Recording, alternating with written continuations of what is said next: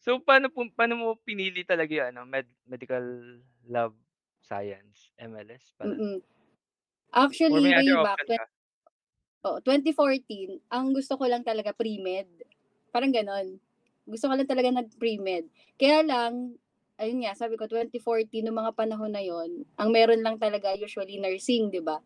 Kaya lang, nung time na yon, medyo sobrang dami ng nursing. Sobrang daming nurses na rin. Sobrang parang in-demand siya to the point na nababalita na halos wala ng available work or slot sa mga nurses ito sa Philippines. Nung ganun, kung naaalala niyo yung nababalita na dati na yung sobrang taas ng rate ng rating ng nurses, wala na halos silang makuhang trabaho dito. So karamihan sa kanila talagang undergrad, parang ganun. So nung mga time na yun, sabi ko, paano yun kung dadagdag pa ako sa populasyon ng graduate na nurses dito sa Pilipinas, baka ganun lang din. So doon sa HAVSU, sa VSU, meron silang tatlong courses na pre-med. So, nursing, medical technology, tsaka midwifery. So, ayun, napadpad sa pagme-medtech. Though, sabi ko nga sa inyo kanina, wala talaga akong idea ano ba yung medtech. Hindi ko nga siya naririnig even sa hospital nung mga panahon na yun eh.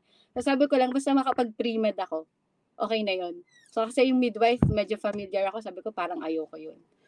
So, yun na. Nag-end up ako sa, sige, yung medtech na lang kasi sabi ko noon, baka ano to, more on technology. So, baka medyo carry-carry ko. So, ayun. Yun lang talaga yung history. Bakit ko pinili yung medtech? It's because sobrang ayoko na mag-nursing. Ayoko na dumagdag sa dami ng nurses natin. So, nauwi ako sa pag-medtech. Pero naisip mo na, ano, mag-doctor after ng, ano mo, course mo? After mo matapos yun? Actually, yun talaga yung plano. So, pre-med siya, tapos itutuloy ko ng med. Kaya lang, syempre, as time goes by, no, nakikita mo na, ganito pala aral dito, ganito pala yung puyat. So, parang sabi ko, kaya ko pa bang mag-med? Parang hindi ko na kaya.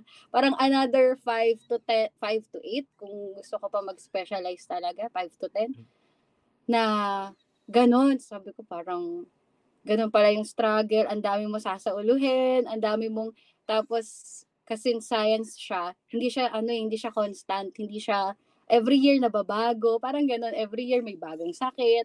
Sabi ko parang di ko na kayang ituloy ng ganun kahaba. So, parang halfway ng pagme-medtech, napapaisip na ako, tutuloy ko pa ba to?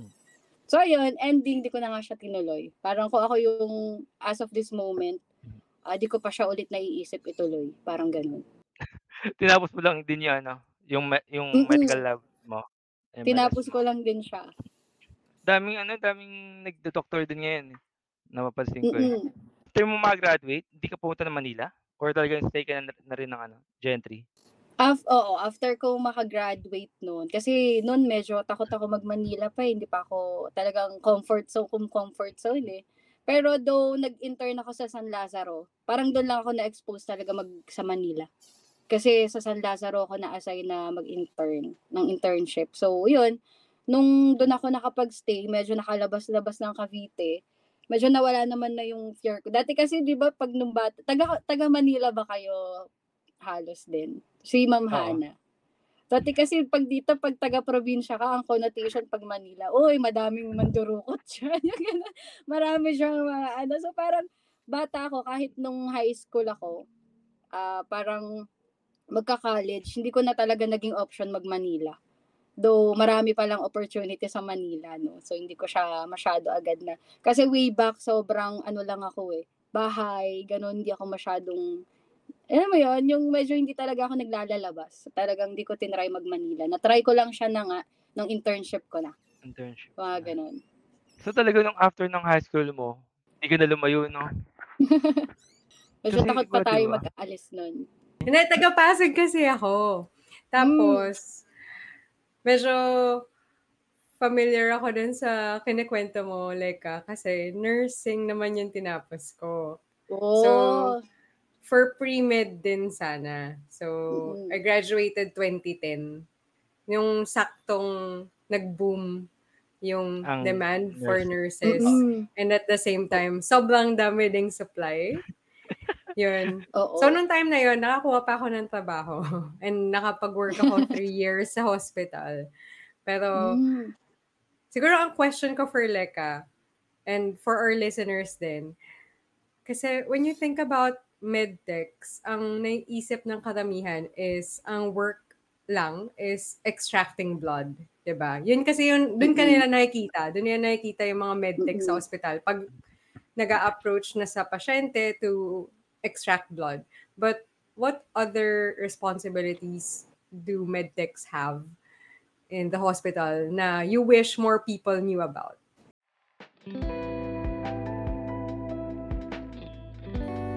Small talk, casual conversations beyond the high hello. This is Downtown Alley PH. So siguro, ayun nga, aside sa pag-extract ng dugo, siguro kasi kaya naging connotation siya ng mga tao. Kasi nga, when it comes to interaction sa pasyente, yun na talaga ginagawa namin, mami, di ba? Parang taga-extract ng dugo. Pero again, inside the lab, sobrang dami pa pala niya.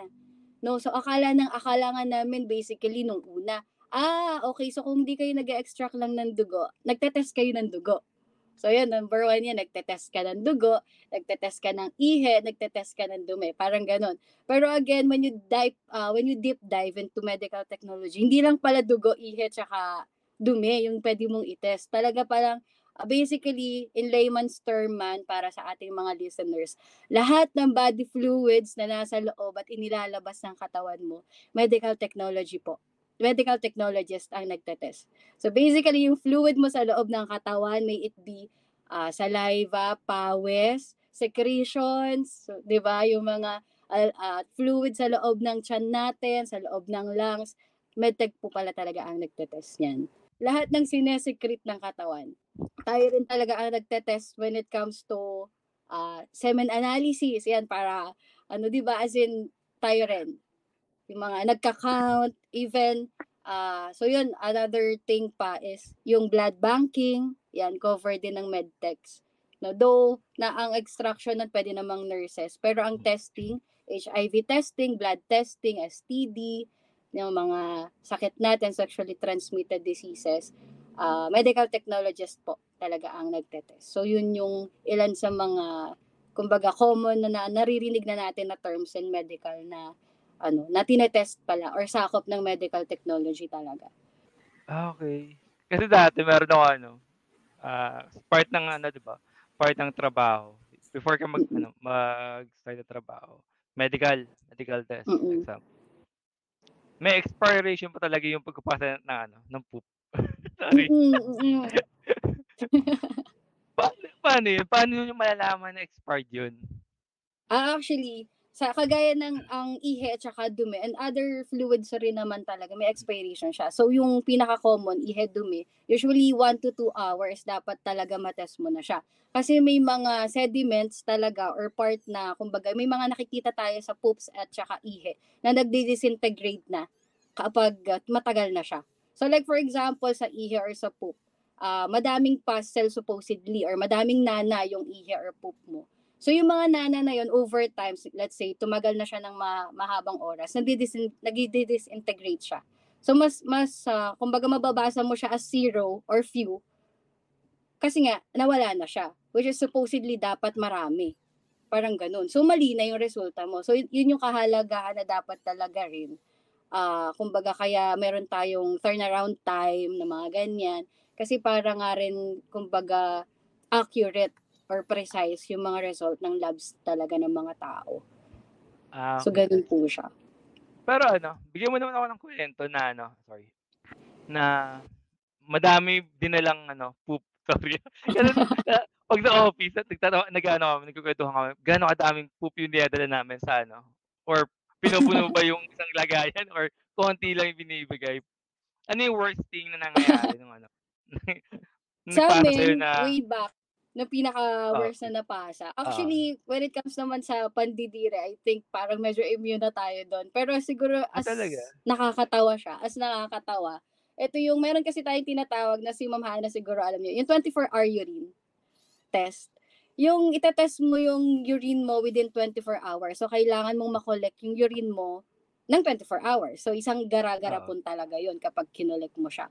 So, ito si patient namin, medyo nalito siya. So, akala niya, urine and poop yung i-collect niya within 24 hours. So, I think meron din talagang problem si patient sa... Talagang may problem siya kasi talagang kumbaga, marami siyang nire-release na mga ganon. So, kinabukasan, nagpapasya siya ng 24-hour urine test niya na sample. Kasama yung poop. So, akala niya daw 24 hours din i-collect yung poop. So, yung buong poops niya within 24 hours, ipinasa niya. So, hindi naman ako yung naka-receive. Yung senior ko, sabi niya, "Uy, leka, tingnan mo yung pasyente natin." As in, halos mapuno niya yung galon nung poops niya. So, pagkaganon, hindi namin alam. Yun nga yung parang nakakatawang part, hindi namin alam paano niya to kinokollect. Na every time magpo-poop siya, nakahanda yung galon na paglalagyan niya. So yun yung parang isa sa pinaka nakakatawa when it comes to poops. Kasi yung mga napupunong garapon ng peanut, ano na yun eh, kumbaga common na yun eh sa mga nagpapatest. Pero yung isang garapon ng Wilkins, yung asin yung Wilkins, yung malaking Wilkins, yung medyo sumunod doon. Ayun, halos mapuno niya talaga ng poops niya. Pero sabi nga namin, naipopos niya to ng ganitong, ng 24 hours na. Kasi diba, usually tayo, isa, dalawa, kada isang araw, diba? Tapos siya, siguro talaga may problem siya when it comes internal, na talagang nakapag-poop siya ng ganun. Halos kalahati or basta ganun siya, yung Wilkins. So, ganun yung... Sorry. Kung more than half yun, naisip nyo ba na may tumulong sa kanya dun? May tumulong na tao. Yun na tumahay para sa kanya. Oo, parang tulungan tayo sa pag-ano nito, parang hindi ko siya mapupuno. Parang gano'n. Pero yun nga, at the end of the day, nireject namin yung poops kasi nga kung 24 hours na yun, hindi na talaga siya accurate. Kailangan lang naman kasi namin na sample na 24 hours, yung urine niya. So, nireject na lang namin kasi kailangan namin yung fresh talaga na sample niya ng poop. So, yun yung isa sa pinaka nakakatawa naming experience. So talagang hindi namin in-expect na akala namin kasi di ba usually galon-galon na yung lagay ng peanut, yung parang peanut talaga yung itsura. Yung kanya talagang record-breaking galon ng Wilkins yung dala-dala niya. Yun talaga yung palaisipan sa amin, paano siya nakapoops ng ganito in 24 hours. Eh, di ba dapat parang pinaka-healthy na tatlong kumbaga poops sa isang araw. Pero siya, 'di ba, halos kalahati ng mini galon ng Wilkins, kinaya niya 'yun. So talaga yun, siguro. Oo. May certain ill na si sir. Talaga kinaya niya yung ganun. Eh, go on. Natatanong ko lang sana kay Leka, ano yung pinaka-interesting na nakita nyo sa line of work nyo? Kasi ako, feeling ko lang, interesting kung makakita ako ng stool sample na may parasite na nag-pass na kasama. So, baka unique, yun unique sa inyo. Everyday na yun sa inyo or normal yun sa inyo. But for you, what is the most interesting thing na nakita mo sa experience mo? Ako, siguro ma'am, yung actually, oo, yung mga parasite, ano na yan eh, parang common na yan, nakikita mo, as in yung mga worm, kahit physically, makikita mo talaga sa poops. Siguro sa akin, since kasi kami, as medical technology, meron pa rin kaming mga training. So ako kasi, hindi ko pa siya, yung actually, exciting, marami talaga tayong mas makikita, bacteriology. Kung may training ka within yung mga bacteria talaga, so, marami. As in, yun talaga, mas exciting, cute talaga sila tingnan. So, siguro sa akin, as per my training, ako kasi wala pa akong ganung training ng bacteriology. Talagang it requires higher studies. Siguro sa akin, as of this moment, not for anything, Sir Elia, ang isa sa mga nakapagpa-excite, hindi ba nakapagpa-excite, parang na-amazed ako, is sperm analysis. Kasi tayo as female tayo eh, we haven't been, kumbaga hindi tayo common sa ganong fluid, parang ganon. So in medical technology, nakaka-amaze kasi under the microscope, makikita mo, so ganito pala motility niya. Motility meaning movement niya. So ganito pala consistency niya. Not for anything, parang medyo ano. Pero yun na, nakaka-amaze kasi as someone na actually di pa rin siguro mga fresh grad kasi ako nung naka-witness ako nung sabi ko, okay, so ganito pala yung motility niya, ganito pala yung movement niya, ganito pala yung itsura niya, ganyan. Pag ganun pala. So yun yung parang nakakatawa kasi nakita mo under the mic. Ikaw ba, Sir Eddie, in your life, nakita mo na how it moves? Di ba, okay, hindi? Okay, next question tayo. So yun, yung gano'n, yung movement niya. Yes. Gano'n pala siya. Mm-mm. So, usually, when you test, di ba, and you see the results ng mga samples mm-mm. that you test, nakikita nyo, alam nyo yung connotation or what it means, right? Pero hindi naman mm-mm. kayo yung nagde-deliver exactly dun sa patient, nung test, or rather, yung meaning nung results. Dede-deliver nyo lang sa kanila yung results. Mm-mm. Have you ever felt na may nakita kang result and alam mo yun, you feel bad for the patient kasi hindi maganda yung result na nakuha niya? And parang gusto mong i-explain sa kanya or ewan ko, i-console or i-comfort yung taong to, pero hindi mo pwedeng gawin because that's not your role as a medtech. So actually happens every time. Kasi talagang usually naman talaga pag nagpapates yung mga pasyente, bibihira yung, ay, gusto ko lang magpates, gusto ko lang malaman kung meron akong ano. Usually talaga, karamihan na nagpapates, talagang medyo may mga nararamdaman na sila. So karamihan ng nire-release namin na results talaga, may mga kumbaga hindi magaganda yung mga resulta. So kapag ka ganun, since kasi tayo naman talagang nasa practice natin yan and even nasa code of ethics natin. So kahit gaano pa magmakaawa si pasyente, may mga pasyente kasi talaga na ganun eh. Yung parang anxiety na sila, gusto na nila malaman agad. Siguro kasi appointment pa kay doctor ulit to or gusto na nila talagang malaman ano ba initially, ano ba talagang sakit ko. Pero as yun nga, Ma'am Hana, 'di ba tayo rin naman. Talagang kailangan mo siyang i-keep it together eh kasi as professional, kailangan talaga doktor ang babasa. So minsan ang usually na line ko lang talaga sa kanila. So ayan ma'am, medyo may konti tayong findings or result, pero ang magi-interpret po nito at magbabasa, magre-reseta sa inyo ng mga gamot talaga po si doc. No, para hindi natin sila ma-bypass kasi sila yung doktor niyo, sila po talaga ang professional na kumbaga responsible or kumbaga for this, makapagbasa nito, parang ganun. So yun yung usual line ko na talaga. No, kahit sa mga relative kasi ayoko rin naman na syempre as tayo naman as medtech, may limited lang din naman talaga yung knowledge natin when it comes to that. So syempre yung mga doctors, talagang inaral nila yun. So hindi natin sila pwedeng sabihin na ay ganito kahit kamag-anak. So, sinasabi ko sa kanila, pero ipabasa nyo pa rin talaga yan sa doktor nyo. No, kasi kaya nga medtech tayo, doktor sila eh. Mas may knowledge sila regarding that. So, gano'n lang din naman kami, Sir Eddie, sa hospital or kumbaga medical code of ethics. Talagang, if it's for nurses, it's for nurses. If it's for medtech, it's for medtechs. If it's for doctors, give it to doctors. No, that's how we respect professions, no? Yeah? Yung Hana. Yeah, yung boundaries ng roles and responsibilities natin. Limited lang yung interactions nyo with patients, right? Like, usually, yun nga, pag nagda-deliver ng results or pag mag-acquire ng samples, did you have or have you had any interesting interactions with your patients, with the patients? Interaction, kumbaga parang memorable interaction. Your most memorable interaction with the patient. Ano bang most memorable interaction? So, sobrang dami. I think siguro, yung minsan kasi may mga pasyente tayo na ano eh, na, syempre, ako kasi ma'am, sir, working ako sa government hospital. So talagang kapag government hospital, medyo ang mga pasyente natin is, kumbaga, sabihin natin, karamihan, indigent talaga siya.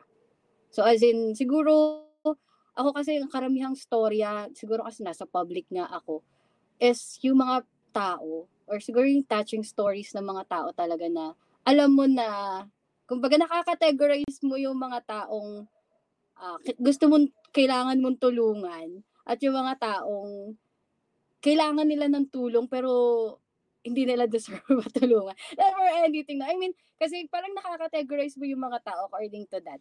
Kasi actually, siguro ako when it comes to sa mga ganong bagay, kapag alam ko na talagang kailangan ng pasyente pero wala talaga siyang pambayad, I give it for free. No? Wag na natin bagitin yung ospital ko, baka malaman nila. The joke lang. Joke lang. So, though, hindi kasi kalakaran din talaga. Kalakaran din talaga sa public hospital. Sa PGH kasi ako galing. Tapos ganyan din. Pag wala talagang resources yung patient, as in said na, and nakakaawa talaga kasi, di ba, kung kailangan niya yung test, and magkano lang yung kailangan niya. Although hindi siya best practice, di ba, na mag-dole out yung staff for the patients. But syempre maawa ka eh. So yun yung mga stories na, alam mo yun. So ako, mas forgiving ako, mas nagbibigay ako dun sa mga pasyente na alam mo wala silang pambayad, pero ginagawa nila ng paraan.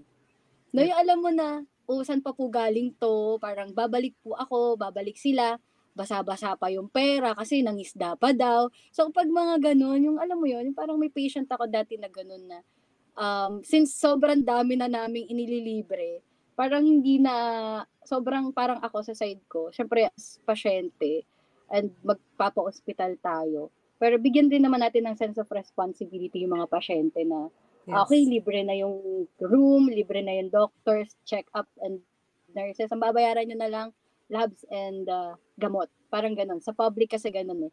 Pero yung mga pasyente na ganun na, okay, sige, parang hindi ko na mabigyan. Kasi na parang during those week, ang dami ko nang nailibre. Na parang ano ba to, parang naging charity na. So parang kailangan din naman ng income ng ospital. Though yung mga libre ko off the record talaga yon. Hindi ko na siya inire-record. So, nangyari, sabi ni patient, sige ma'am, babalik po ako. Parang ganun. So, after few hours, balik siya, basa-basa pa yung pera niya. Sabi ko, sir, tas as in yung bariyang-bariya, 20-20, yung 20 luma na, yung ganun, yung parang, sabi ko, sir, tas nahiya siya. Inabot ko kasi inang kamay ko, so yung bayad. Kasi dun sa amin, kapag, initially, minsan kami na nag-aabot, kami na nag-aayos ng slip, diretso sa cashier, parang ganun. So ako na yung nag-abot ng bayad. Nung inaabot ko na, nahiya siya kasi medyo basa-basa yung pera niya. Sabi niya, parang kahit di ko itanong, parang nag-explain na siya na, ay sorry ma'am kasi nangisda pa ako kanina. Kaya pala si kuya medyo basang-basa pa. Tapos ang pula-pula niya kasi siguro nainitan, ganyan. So parang naawa din naman ako at the same time. So, and narinig din naman nung kasamahan ko, ang ginawa namin sa kanya. Kasi nung mga time na yun, parang kailangan niya talagang bayaran yung bill. No? So, ang ginawa namin, and plus yung bill kasi I think is, hindi siya cover ng, hindi namin siya test. Yung sinasend out lang. So, hindi namin siya pwedeng, sige po, libre na. So, parang talagang babayaran kasi send out siya. Sa iba siya ipapadala. So, ginawa na lang namin, since narinig din naman nung kasama ko nga yung ganun, kami na nag-chip in para lang mabayaran niya yung, kumbaga parang, na lang, kami na gumastos, kami na nagbayad para na lang, makaalis na, makauwi na, magkaroon na ng final result tong huling test nila. So, ganun. Yun yung parang isa sa mga hindi ko makakalimutang interaction namin with the patient. Kami na yung nagtapong-tapong para lang makapagpa-test siya or ma-proceed namin yung test na. So, parang ganun po. So, yun, karamihan ang daming story na ganun, lalo nasa public ka, no? Talagang iba-ibang storya sila. So, kaya nga lang at the same time, hindi ka naman din pwedeng palagi nag-chip in. Hindi naman kayo pwedeng palagi nag-aabono talaga. So, siguro may mga pasyente lang din talaga na deserve ng mga ganong pagkakataon. No? So, talagang nagkataon na naawa rin yung senior ko, yung kasama ko. Sabi niya, sige tayo na gumastos. So, yun, kami na naggumastos ng laboratory niya. Since send out kasi siya, hindi namin siya pwedeng. Kung sa amin lang, okay, sige na, reagent naman natin yan. Kumbaga ganun, kaya lang send out siya, hindi talaga siya sa amin itetest. So para ma-proceed kami na yung naggumastos. So yun yung parang isa sa mga pinaka-memorable na ginawa namin. Parang first time namin ginawa yung mag-chip in talaga. So meron bang mga days na toxic?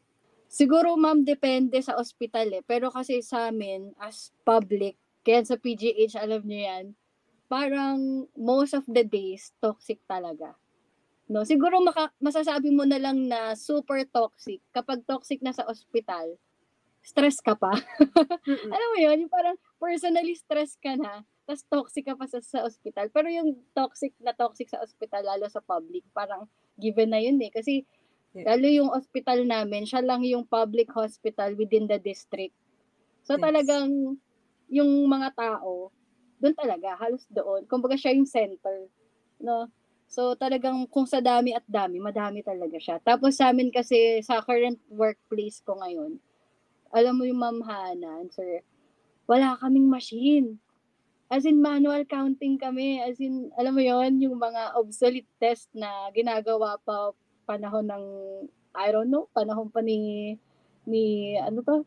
Kopong, as in, kopong. Ano pa, manual. Wala kaming machine na nagbibilang ng dugo, nagbibilang ng sediment ng ihe, as in manual. Literal, isa-isa mong bibilangin, i-average mo siya, ito result mo. Ganun yung ginagawa namin. Since kasi yung hospital namin medyo, public na maliit pa, so hindi pa kami makapag-innovate talaga. And siguro budget din, so kailangan pa talaga ng malaking budget. So ganun. So kung talaga nagkakarami na yung pasyente, lalo na nung mga una-unang week ko sa hospital na yun. Kasi galing ako sa public hospital din naman, under din ng provincial. Pero may machine kami, kahit yung, kumbaga, pinaka-basic na machine na lang na nagbibilang ng dugo. So, pero dito sa pinilipatan ko, manual talaga. So, yung, sabihin mo, 15 na pasyenteng ilalab mo, toxic na sa amin yun. Kasi imaginein mo, bibilangin mo isa-isa lahat ng RBCs, WBCs, neutrophil, yung mga ganong cell niya sa dugo. So, talagang nung una-unang week ko, sabi ko parang di ko yata kaya kasi parang kanta yun ah. Parang parang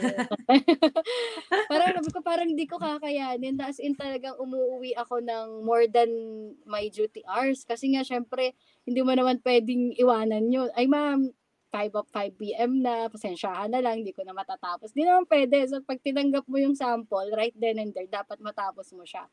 So talagang, ako pa naman, ma'am sir talaga, no? Hindi ako, parang as someone na in business, hindi ako medyo fan ng nag-OT talaga. Kasi daw sa government, alam mo yan, Ma'am Hana, OT is OTY.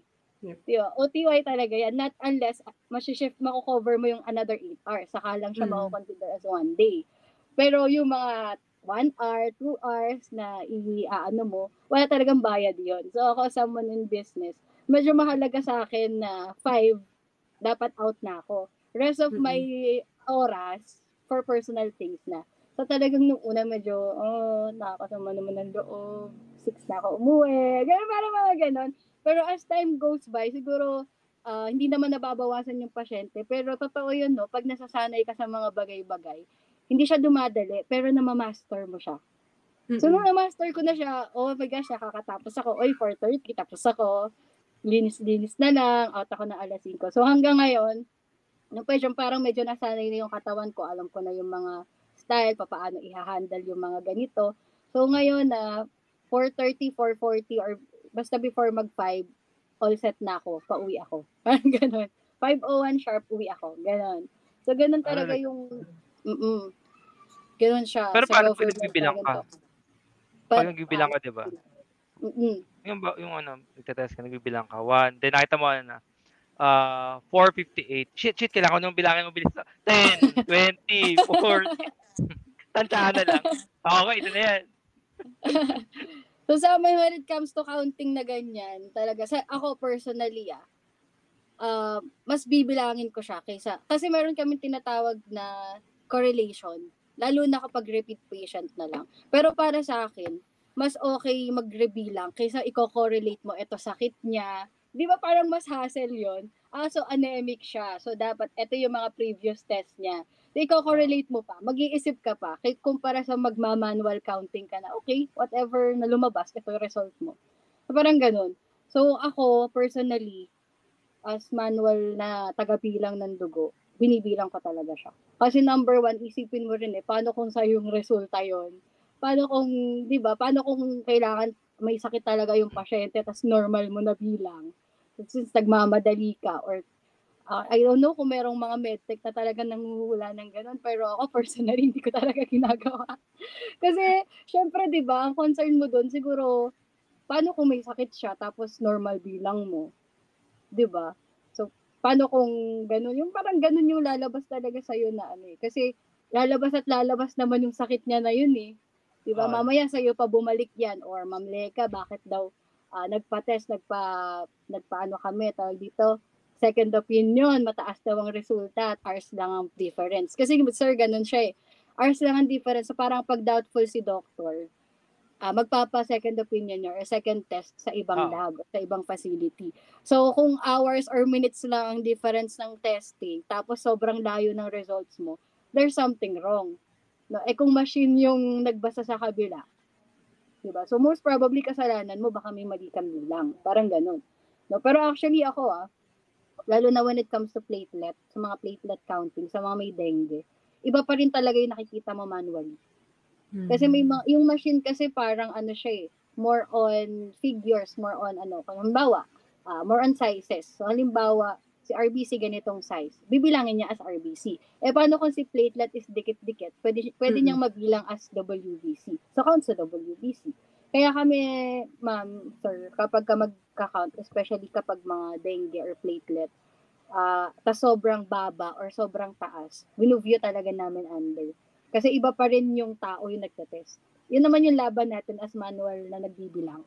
Kasi mas nakikita mo, mas alam mo na, okay, RBC talaga siya. Okay, WBC talaga siya. Kasi nga si machine, yun yung parang ano niya, anong term natin dito, discretion niya or so whatever, na ano siya eh, machine, at the end of the day, machine pa rin siya. Tao pa rin tayo. So talagang, kung ikaw is okay magbilang, okay mo ginagawa yung work mo, mas okay pa rin talaga na nakikita mo manually yung laman ng mga sample.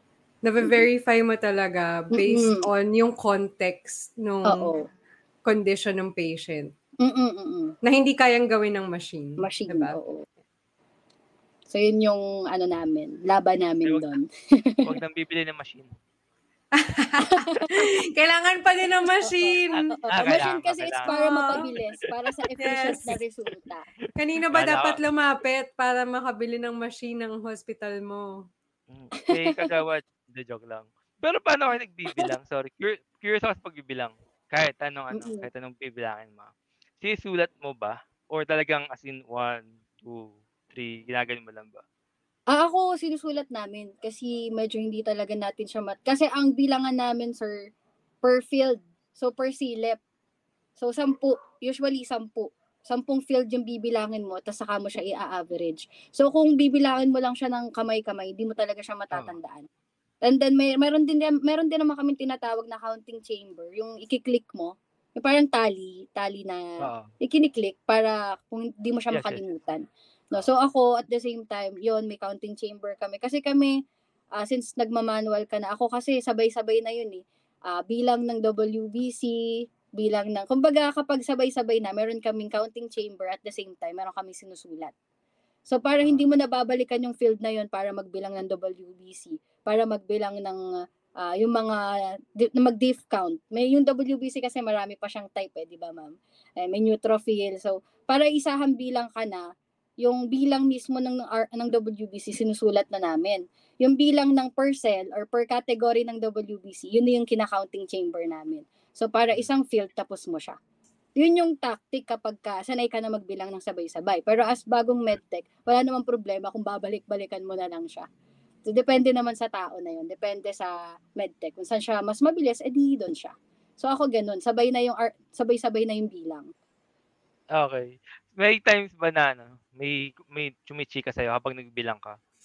Oo, ayan. Yan yung ayan yung siguro pet peeve naming mga medtech kapag nagbibilang na. So ako naman, as mga kapwa medtech natin, alam na nila yon. So pag nagbibilang to, medyo hindi mo na tayo usap-usap. Kaya lang kasi, as sa amin kasi sa ospital, ang receiver kami na rin. So talagang pet peeve namin yan, yung nagbibilang ka na in the middle of the ganito, tapos may pasyente, may resulta na po ba kami? Yung alam mo yun, yung every once in a while. So talagang ako, nung nasa bagong ospital ako, kasi dun sa ospital na nilipatan ko, kami rin nagre-receive eh. So basically, kami nag-entertain sa mga pasyente sa labas, kami nasa loob. Tapos usually, ang duty namin, isahan lang talaga. As in, ganun lang. Kasi, laman na, kulang tayo sa tao, ganyang, ano. So dalawa lang kami. So, bihirang-bihira na dalawa kaming na-duty. So, ikaw nagre-receive, ikaw nagpa-process, ikaw lahat. So, kapag ganun talaga, ginawan ko siya ng strategy para hindi ako nawawala. Kasi, imbis na natatapos ka sa pagbibilang, napapaulit ka kasi sasagutin mo yung inquiry nila. Hindi lang, may resulta na po ba kami? Ma'am, pwede ba magtanong ng mga presyo nito? Ma'am, magpapaschedule sana ako ng fasting. Yung mga ganun. So talagang pet peeve namin yan kasi nasa in the middle ka of pagbibilang. Tapos nawala ka, wala, naulitin mo na talaga siya. Pero that's why yung pagsusulat and yung counting chamber namin, nakakatulong talaga siya. Kasi nga, may mga ganun tayong scenario na every once in a while may magtatanong sa'yo, diba? May yung admin nyo, pupunta doon, may papapirmahan. So talagang ititigil mo siya eh. So pag tinigil mo siya, matik yun, recount ka. Parang ganun siya. May sinabihan ka na ba na, ano, na may dumating, diba? Ma'am, may result na po ba? Tipong sumagot ka, binibilang ko pa, huwag ka maingay. Binibilang ko pa. So actually minsan talaga di mo maiiwasan, lalo na kapag sobrang toxic, no? Siguro man nararanasan din ni Mama Hana. Pag toxic talaga, tapos yun nga, sabi ko minsan may mga mood pa tayo na, di ba, yung it's not our best day to day. Parang gano'n, it's not our day to day. So talagang medyo pagka yung medyo mapupuno ka at may mga ano talaga nakakapuno. Lalo na pag ulit-ulit, pabalik-balik. So talagang sinabihan mo na, ay, 1.5 hour po ang release natin ito. Tapos after 10 minutes, nandiyan na naman siya. Diba? Minsan kakapasa lang ng ihe, after 5 minutes, ma, may result na po ba? So talagang though, since public servant ka, kahit medyo inis ka na talaga. No? Ako kasi, when it comes to mga ganyang scenario, medyo patient ako eh. Kaya lang talaga minsan yung mga kasama ko talagang nakakaranas, nakikipagganuhan na talaga. Kasi ikaw ba naman, kakapasa mo lang, kakakuha lang ng dugo. Sinabi na 1.5 hour, after 15 minutes, nandito ka na naman. Diba? And nagbibilang ka. So talagang, hindi ko na isusugarcoat. Talaga may mga times na nakakainis siya. Nakakainis kasi wala na pagod ka na. Oo, kakapasa lang. Baho pa tayo mo, magulo. Ano to? Kulat-kulat lang tayo, tapos ito na po result nyo. Hindi nila alam na ipaprocess pa to.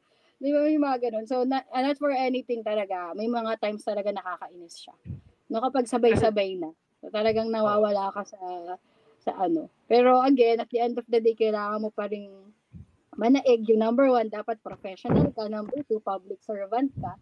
So, talagang ako, medyo na-master ko na yung pagiging patient sa mga tao ng ganyan. So, talagang nako-convert ko na, imbis sa inis, nako-convert ko na sa joke na lang. So, binibiro ko na lang sila. Ay, ma'am, kakapasa mo lang. May result agad. Ay, ma'am, 10 minutes pala. So, parang hindi ka na at the same time, hindi ka na bad vibes. Oh. Ma'am, ikaw na kaya. Bilang pa ako pa ng tayo. Oo, yung mga times talaga na nakakainis. Pero again, kailangan level of pasensya talaga, marami kang baon na ganun. Lalo na kung, yun nga, you're serving the public eh. No, so talaga, lalo na ngayon, di ba, Ma'am Hana, usong-uso, magbi-video, dati kasi nung araw, walang ganyan eh. Kaya ngayon parang may batas na, di ba, bawal mag-picture-picture sa ospital. Kasi yung mga pasyente, maanuhan mo lang, hindi mo lang masagot, talaga may video ka na, eto po, hindi po ako ine-entertain ito, ganyan. So, yung mga ganun. So, lalo na ngayon. So, talagang kami as health professionals, medyo maingat na sa mga ganyan. Kasi yung mga tao ngayon medyo, alam mo na, kakaiba rin talaga sila. Kakaiba rin yung mga tao ngayon. Medyo, aside sa, of course, may mga phone na sila. Akala nila lahat pwede na nilang, pwede na nilang magamit na, yung mga kakuha sila ng May times din na parang kakaupo mo pa lang, then akala nila wala kang ginagawa. Pero katapos mo nang gawin, hinihintay mo lang ma-print or something. May hinihintay ka lang, papahinga ka lang ng konti. Then akala nila wala kang ginagawa, nakatambay ka lang. Akala nila ano-ano. Pag silip nilang gano'n, nakita ka nila nagsiselfone ka. Tinignan mo lang naman, nag-online ka lang naman ng mabilis after mo mag-process. Pag silip ni patient, ay nagsiselfone siya. Wala ka nang ginagawa kundi nagse-cellphone lang naman daw. Sasabihan ko, ay, kaya pala matagal. Kasi nagse-cellphone lang. Oo, yan, may mga ganyan din. Di rin talaga maiiwasan yan. Lalo na kasi, di ba yung mga pinto natin sa ospital, may mga transparent sa gitna. Yan para masilip mo. So talagang nakikita at may mga ganyan din senaryo talaga. Hindi na siguro maiiwasan. Na yung minsan nakakasama ng loob, no? Kakasilip mo na sa cellphone mo, nahuli ka pang nagsa-cellphone. Ay, mga ganyan. Sakto-sakto talaga. Yung mga ganyan din po talaga, hindi mo maiiwasan na. Lalo sa amin, no? Lalo sa mga public, dami talagang reklamo. May tawag nga, ang connotation nga sa hospital namin kasi ang dulo niya is dati Medicare. So, connotation ng mga tao, Medical. Yung mga kung ano-anong tawag nila, Medical. Ang harsh. Medical, may mga ano pa yan, may mga palayaw pa sa mga tao, sa mga staff. Diba? Makikita mo na lang, nagpo-post sa Facebook, yung mga ganun. So, parang, ina-immune na rin kami sa mga, bukod sa immunized na kami sa mga bacteria and viruses, immune na rin kami sa mga ganun ng mga tao. Lalo na nasa public ka nga. So yes, talagang iba ang personality ng mga tao na makakasalamuha mo talaga. Kasi nung previous episode na nandito ako, we were talking with a doctor, si Doc Rihanna. And isa sa mga napag-usapan namin is yung triage system sa ER. So, I was wondering, sa inyo ba, sa lab, meron din bang parang triage system or priority system? Paano nyo nalaman, alin yung uunahin? Ano ba siya? First come, first serve ba siya? Or meron bang some system that tells you, ito yung mga cases or samples na dapat unahin i-process? Sa amin, ma'am, ang usually sa laboratory, kasi sa triage pa lang, nafi-filter na ng mga doctors, nurses natin kung sino yung mga kailangan ng immediate action. So most probably, yung mga kailangan ng immediate action, yun yung mga naunang bigyan ng request. So parang medyo sa amin sa laboratory, filtered na siya. So kung nauna siya, siya yung una. No, pero sa amin, kung halimbawa, dalawa kasi ang napunta sa amin or tatlo. Parang tatlong sabihin natin, category ang napunta sa lab. Mga nasa triage, emergency, nasa OPD, at saka yung mga nasa ward. So kami, ang inuuna namin kapag nagsabay-sabay sila, number one, emergency talaga. Kasi dito, ibig sabihin, urgent talaga yung mga resulta. So kung nauna ka as OPD, tapos may emergency, ay ma'am, ano ka muna? Patsunod ka. Parang gano'n. Yes. So kung OPD to OPD, first come, first serve kami, pero not unless senior. Pero sabi ko nga, sa OPD pa lang naman kasi pinifilter na yung mga senior sa hindi. Pinifilter na yung mga kailangan ma-check up agad. So parang pagdadating sa lab, alam na namin na medyo naka-arrange na siya. Parang ganun. So tinitingnan na lang din namin talaga kung emergency to, OPD lang ba to, or warding, for warding. Kasi pag ward, usually hinuhuli na namin yun pag toxic talaga. Kasi yung mga pasyente sa loob, hindi man sila aalis. Not unless immediate yung kanilang or request as that. Oo. Yes. Pero kung hindi naman, after na kayo ng OPD at after na kayo ng ER, or kaya meron kaming oras for warding talaga. No. So ganun po. So usually ER talaga. Emergency yung nauuna, tapos OPD. Ganun po siya. Ika-cut ko ulit yung episode na to. Medyo syempre napahaba naman ang usapan. So ayun, magiging part 1 ulit ito. Pero again, maraming salamat sa mga nakikinig. And yeah, by the way, please follow Downtown Alley on Spotify, Apple Podcasts, Google Pad, of course, Instagram, TikTok, and Facebook. Again, this is Downtown Alley PH. Bye-bye.